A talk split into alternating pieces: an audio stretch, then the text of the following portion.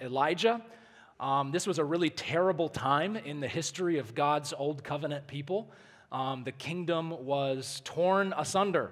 Um, after David, King Solomon um, brought more ruin into the kingdom. Then Rehoboam, David's grandson, was king. He brought more ruin into the kingdom.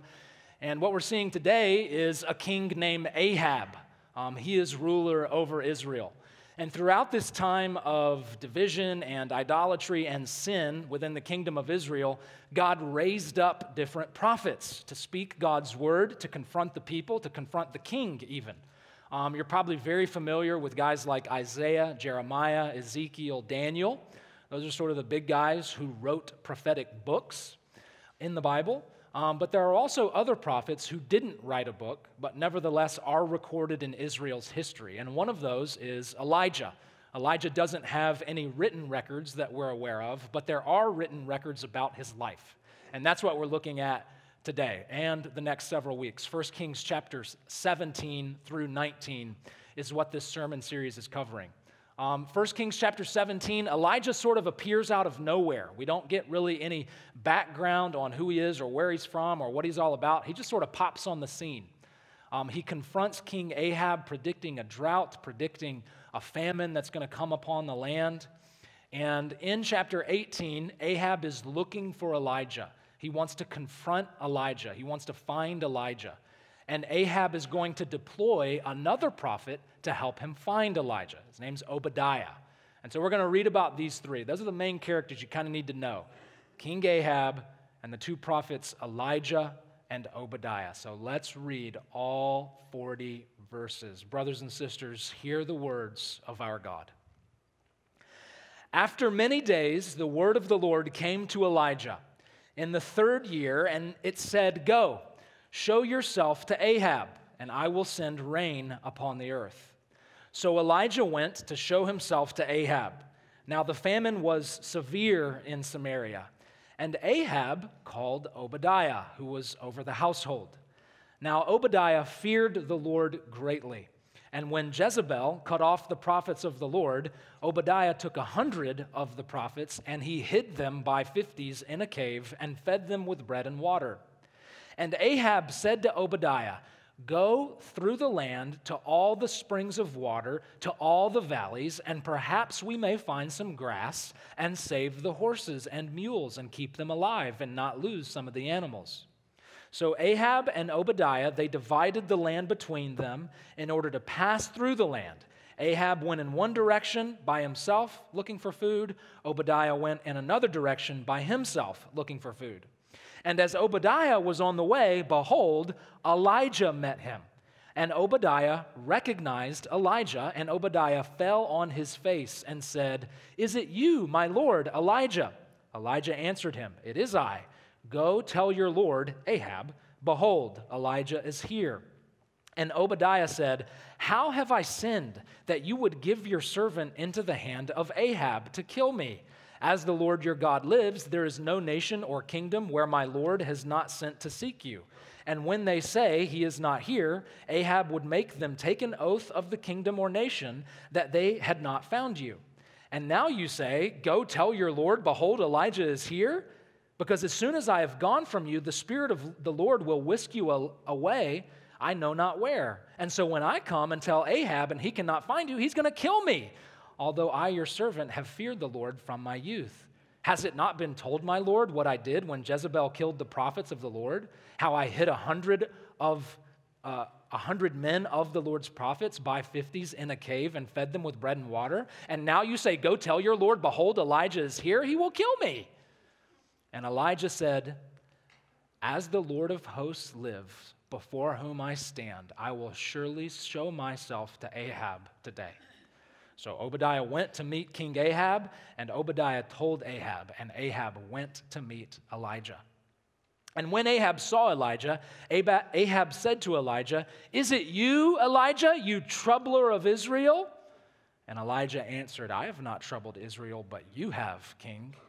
And you've troubled your father's house, David, because you have abandoned the commandments of the Lord and followed the Baals. Now, therefore, send and gather all Israel to me at Mount Carmel, and the 450 prophets of Baal and the 400 prophets of the Asherah who eat at Jezebel's table. So Ahab sent to all the people of Israel, and he gathered the prophets together at Mount Carmel. And Elijah came near to all the people, and he said, How long will you go limping between two different opinions? If the Lord is God, follow him, but if Baal is God, then follow him. And the people did not answer Elijah a word. Then Elijah said to the people, I, even I, am the only prophet left of the Lord but Baal's prophets are 450 men. So let two bulls be given to us, and let them choose one bull for themselves, and cut it into pieces, and lay it on the wood, but put no fire to the bull. And I will prepare the other bull, and lay it on the wood, and put no fire to it and you call upon the name of the Lord your God, and I will call upon the name of the Lord, and the God who answers by fire, he is God. And all the people answered, It is well spoken.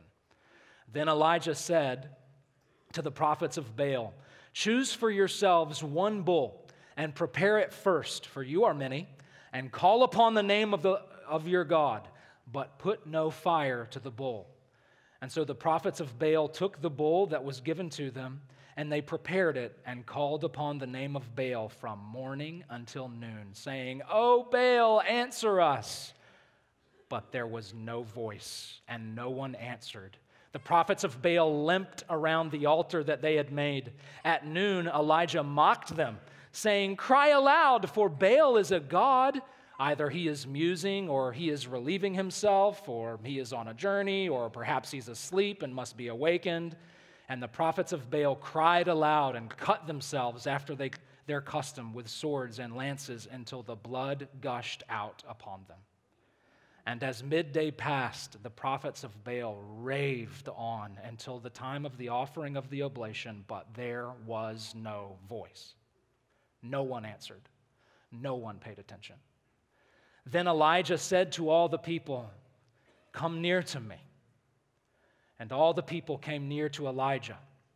And Elijah repaired the altar of the Lord that had been thrown down. Elijah took 12 stones according to the number of the tribes of the sons of Jacob to whom the word of the Lord came, saying, Israel shall be your name. And with the stones, Elijah built an altar in the name of the Lord. And he made a trench around the altar, as great as would contain two seahs of seed and he put wood in order and cut the bull in pieces and laid it on the wood. And he said, Fill four jars with water and pour it on the burnt offering and on the wood. And Elijah said, Do it a second time, pour the water again. And they did it a second time. Elijah said, Do it a third time, pour the water again. They did it a third time. And the water ran around the altar and filled the trench also with water. And at the time of the offering of the oblation, Elijah the prophet came near and simply said, O Lord God of Abraham, Isaac, and Israel, let it be known this day that you are God in Israel and that I am your servant, and that I have done all these things at your word. Answer me, O Lord, answer me, that this people may know that you, O Lord, are God, and that you have turned their hearts back. Then the fire of the Lord fell and consumed the soaking wet burnt offering and the wood and the stones and the dust and licked up the water that was in the trench. And when all the people saw it, they fell on their faces and said, The Lord, He is God. The Lord, He is God. And Elijah said to them, Seize the prophets of Baal, let not one of them escape. The people seized the prophets of Baal, and Elijah brought them down to the brook Kishon and slaughtered the prophets of Baal there. This is the word of the Lord. Thanks be to God. Amen.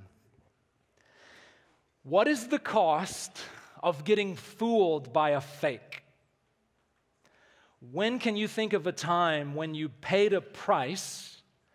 Because you got fooled by a fake. Back in 1998, my family and I made a summer trip to Washington, D.C. And along with seeing all of the remarkable buildings and historical monuments, my brothers and I were fascinated by all of these street side salesmen. These guys were selling all sorts of knockoff items at amazingly reduced rates.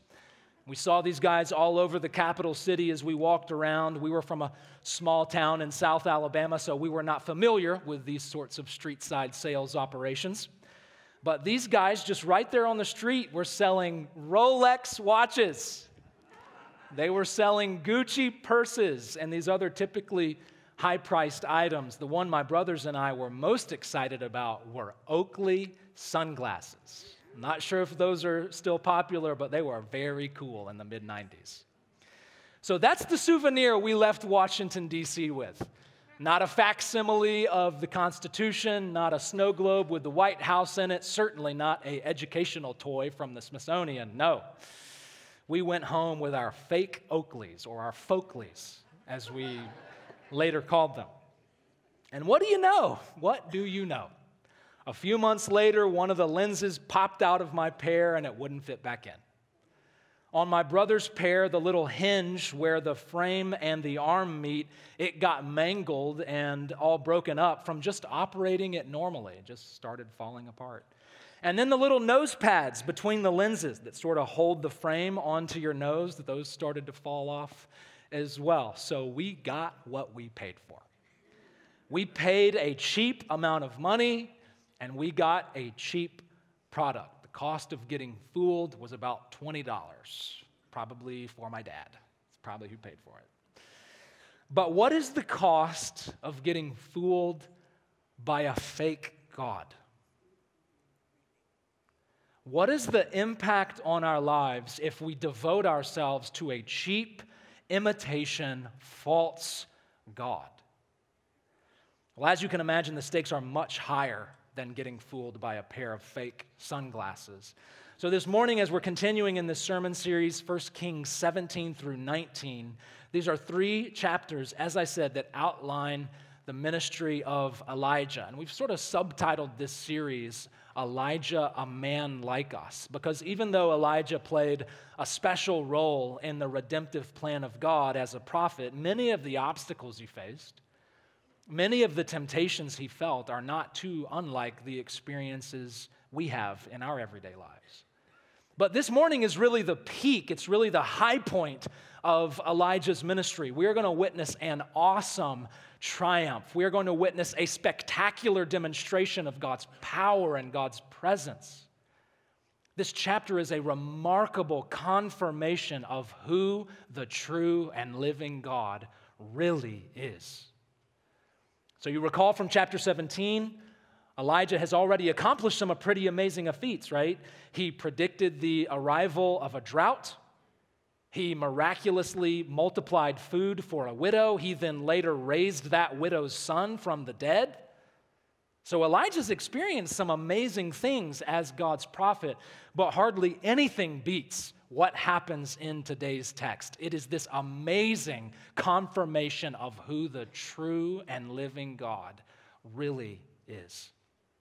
But leading up to this climactic point in Elijah's ministry, leading up to this demonstration of who God really is at the end of the chapter, we learn leading up to that what I'm calling a theology of idolatry. In other words, we're learning what Scripture says about fake gods, and we're learning how committing ourselves to fake gods impacts our lives. First, we're going to learn that idols corrupt our lives. Idols corrupt our lives. So, you remember from the start of chapter 17, Elijah is first introduced. He's making his prediction of a coming drought and famine upon the land of God's people. Well, you remember that Elijah makes this prediction to King Ahab.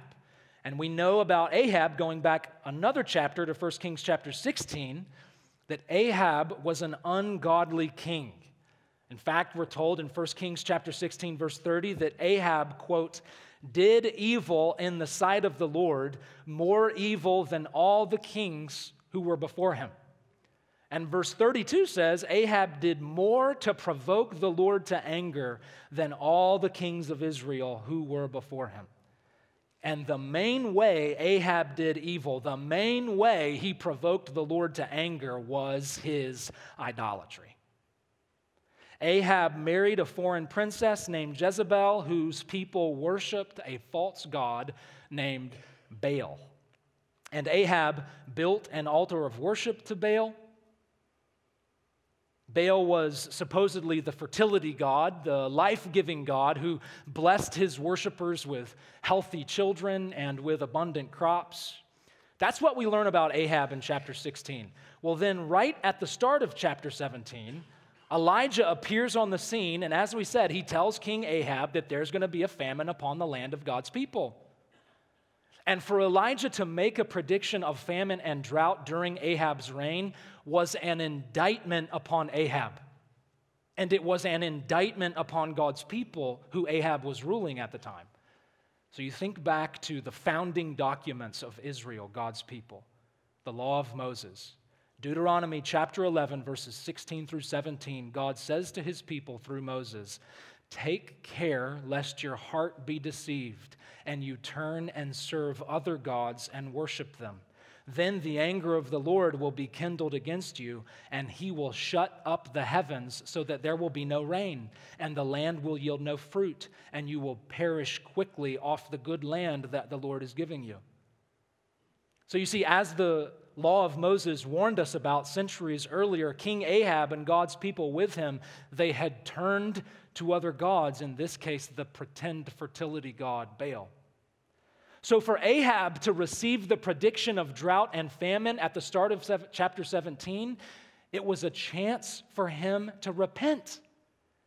For him to receive the prediction of coming drought, it was a warning that he and all of God's people needed to smash the idols in their lives or they would face God's justice. But look at what we see unfold over the course of these verses in chapter 18. Does King Ahab busy himself with repentance? Does King Ahab concern himself with refocusing his life and the life of his people around God? No. Instead, he busies himself with simply trying to search the land for more food. Ahab calls on another of God's prophets, Obadiah, but Ahab does not confess his idolatry to Obadiah. Ahab does not seek out Obadiah for another word from the Lord or for Obadiah to intercede on his behalf. No, you see there in chapter 18, verses 5 and 6. Ahab calls on Obadiah, and his plan is that they split the land between them to start searching the land so that, quote, perhaps we may find grass and save the horses and mules and keep them alive and not lose some of the animals.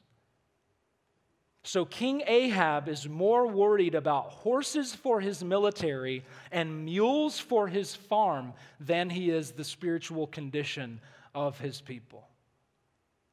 This reminds me of some pastors who care more about the size of their congregations and the size of their church's budget than they care about the spiritual maturity of their people.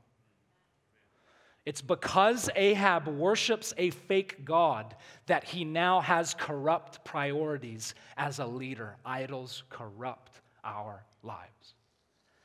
Well, as the narrative continues in chapter 18, we follow Obadiah on his search through the land for food. And Obadiah doesn't find food, but he does find Elijah.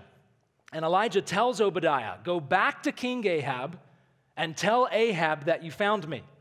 Obadiah then says, Are you trying to get me killed, man? Once Ahab finds out that you're alive in the land, he's going to kill me.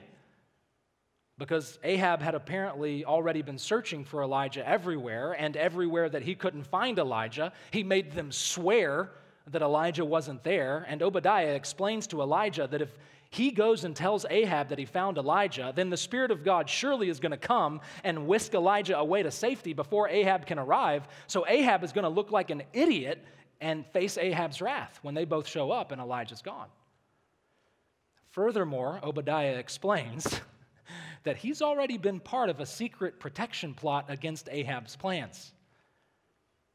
Obadiah mentions that Ahab's wife, Jezebel, killed numerous prophets, and that Obadiah had hidden a hundred prophets of the Lord in caves safe from Jezebel's fury. So, again, I want you to think about this.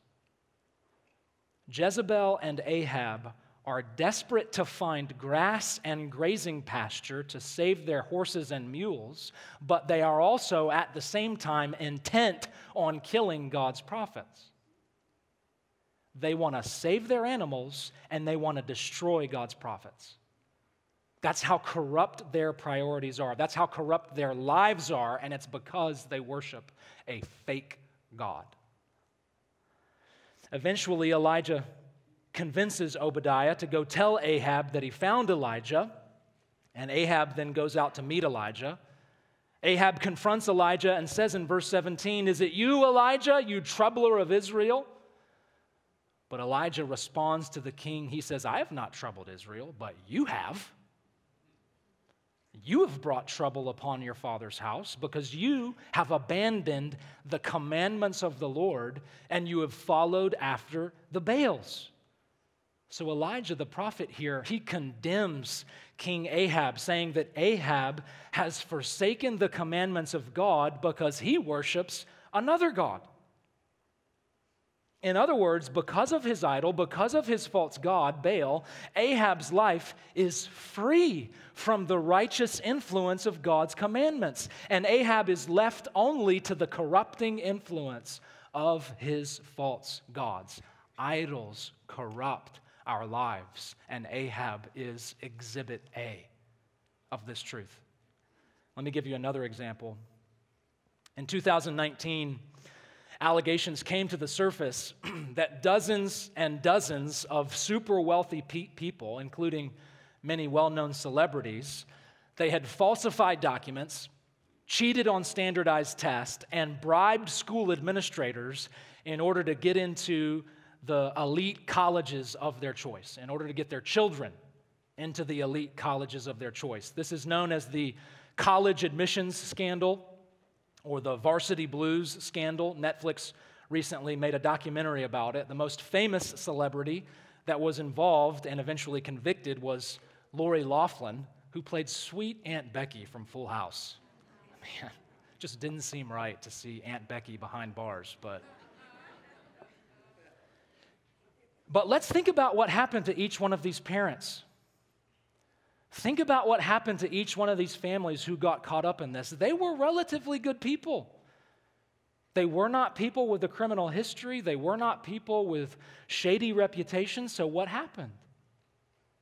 Well, they so idolized the status and prestige that comes with getting into certain colleges that they were willing to compromise their morals. Let me say that again. They were so idolizing status and prestige that when it came to getting into certain colleges, they were willing to compromise their morals. Getting into USC, getting into Georgetown, that comes with rank and clout and status. And these families idolize that sort of thing. They worshiped the false God of status and influence, and so their lives were corrupted through lying and cheating and bribery. An NBC News article about the case states that, quote, some of the parents spent between 200,000 to six and a half million dollars to ensure that their children received guaranteed admission at the schools of their choice. That's how large these bribes were, up to six and a half million dollars are. That's how large their sacrifices were to their false gods. Because false gods will take whatever you will give them and more. That same article quotes John Bonavolonta, the lead FBI agent in charge of the investigation. He said, quote, "The actions of these parents were without a doubt insidious, selfish, and shameful." And the same is very often true for you and me. Our selfish actions, the shameful things we do, they very often stem from our false gods. So if you worship money, your life will be corrupted by greed and you will lack generosity. If you worship power, your life will be corrupted by a willingness to run over other people and take advantage of other people in order to get as much power as you can. If you worship success, then your life will be corrupted by being a workaholic. And you'll be willing to sacrifice relationships with your children, with your friends, because, hey, the God of success is telling me to work more. The God of success is telling me to stay at the office. If you worship your home country, if you worship your nation, then your life will be corrupted by a willingness to support your country doing harmful things to those abroad and even to its own citizens so that we prosper as a nation no matter what. You see, it's easy. It's easy for us to sit in judgment of Ahab here, idolater that he is. He worships Baal, a false god and his life becomes corrupted with murderous rage, terrible priorities, and compromise of all sorts. It's easy for us to sit in judgment of Ahab and Aunt Becky. But the truth is, we all have idols in our lives. And those idols corrupt us just as easily as Baal did Ahab. So, what in your life is stealing your affection from the true God? What is the thing in your life that takes the place of the Lord in your life? What is the object of worship in your life that is also corrupting your life? I ask these questions, friends, because the first step towards repenting of your idols is becoming aware of your idols and then surrendering them to God and let them burn in the presence of his holy justice. That's my call to you this morning, so that through this story, we not only see the characters here, but we see ourselves.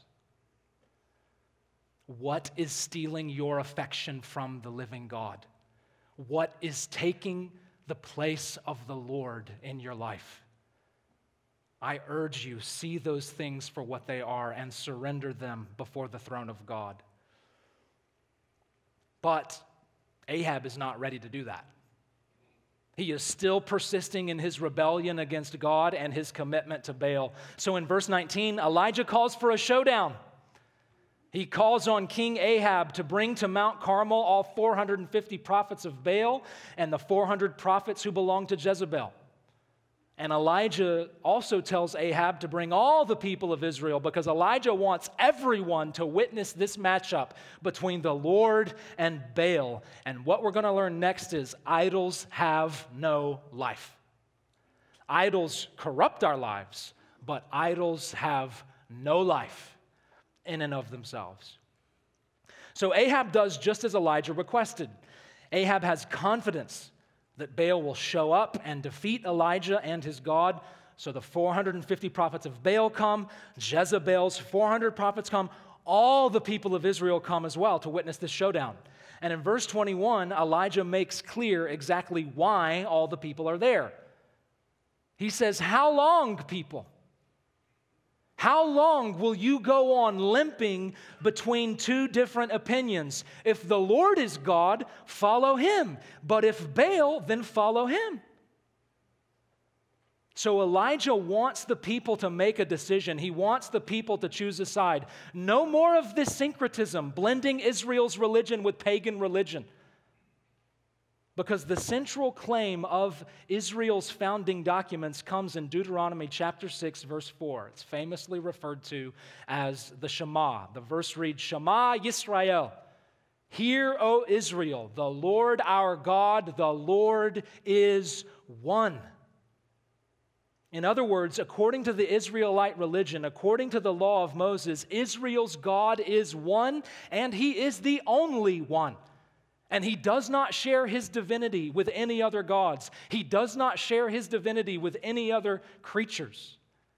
That's why Judaism and Christianity are known as monotheistic religions, because there's one God, as opposed to polytheistic religions in which there can be many gods who are worthy of worship. Elijah knows this. He knows Deuteronomy chapter 6, verse 4, and he's calling the people back. He's calling Ahab back to faithfulness back to faithfulness to the God of their fathers.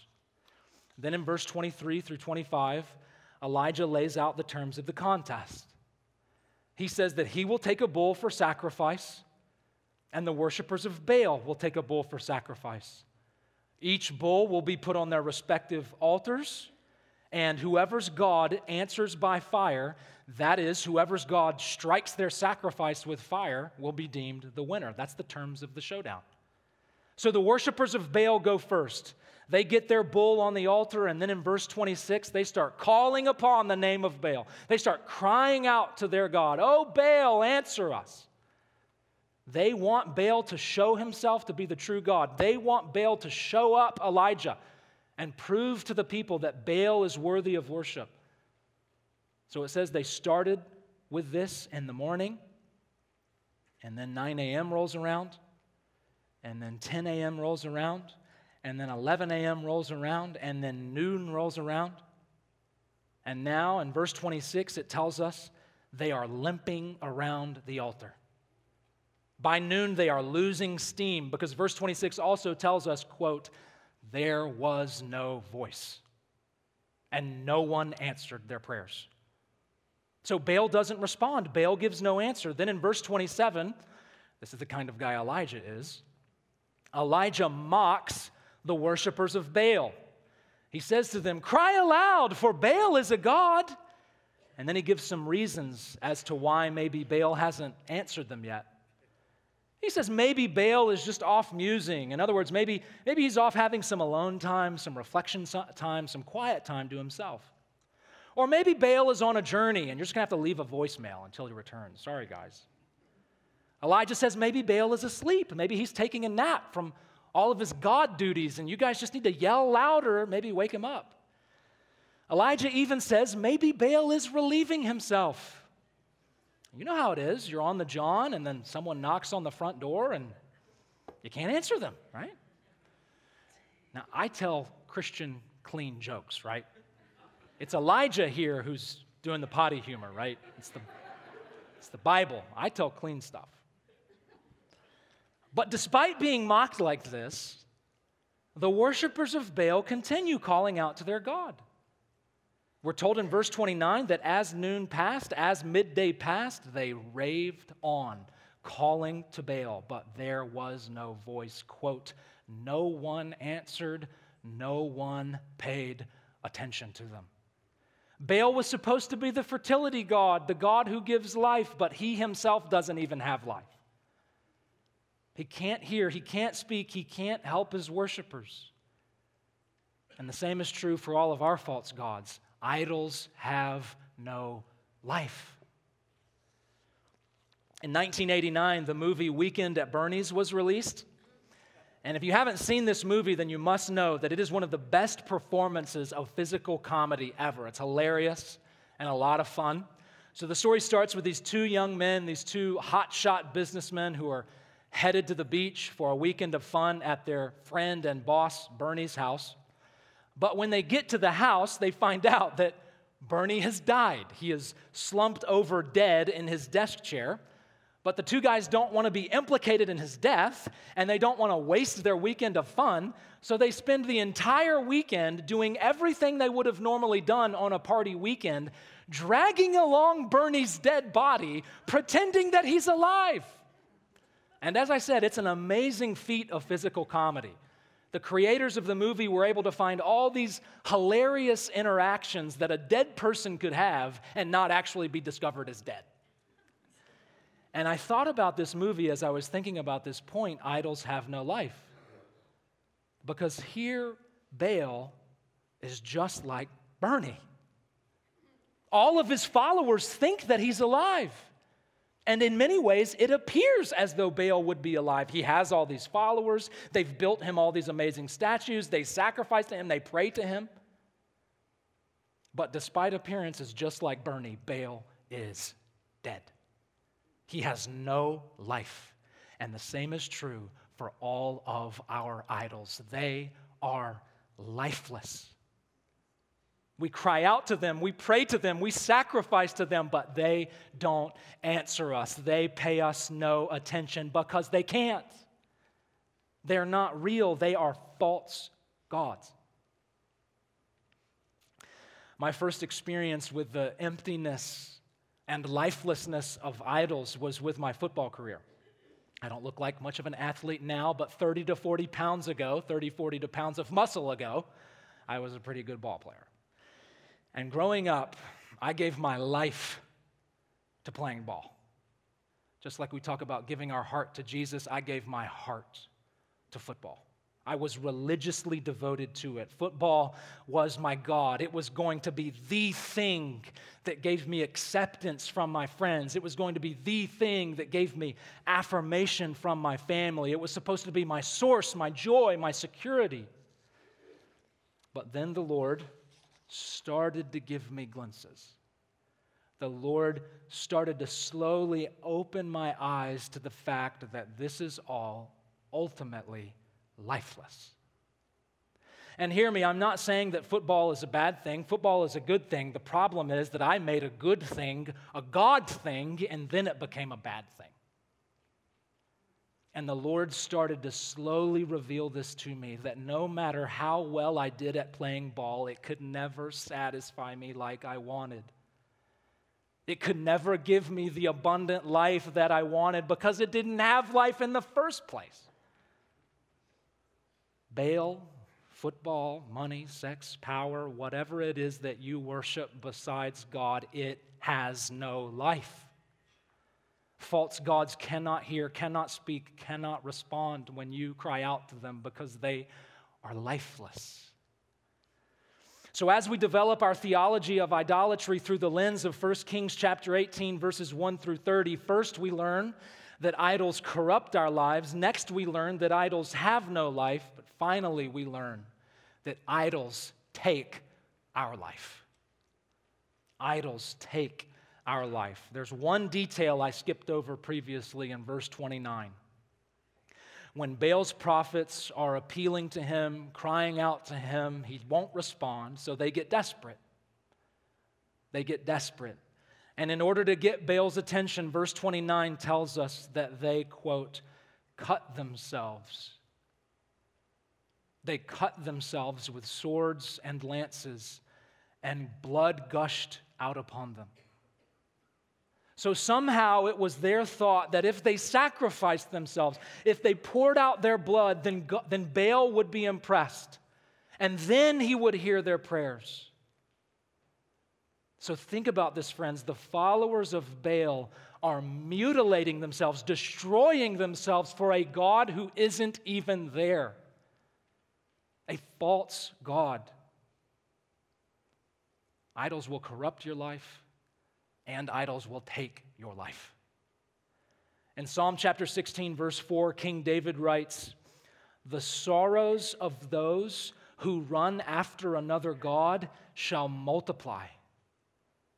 So David says, when you abandon your commitment to the true God and start going after other gods, it will ultimately lead to misery upon misery. And that's exactly what we see in the lives of the prophets of Baal. Their false God leads them to brutalize themselves. As we said before, idols have no life, but they will take your life. They will demand your soul. I'll share with you another example of this from my own life. I shared with you guys how I idolized my football career when I was younger, but the other area of life that I was devoted to was partying. My young heart longed for acceptance, connection, and love. And the way that I fulfilled those core desires was through partying, which also happened to include doing a lot of harm to myself.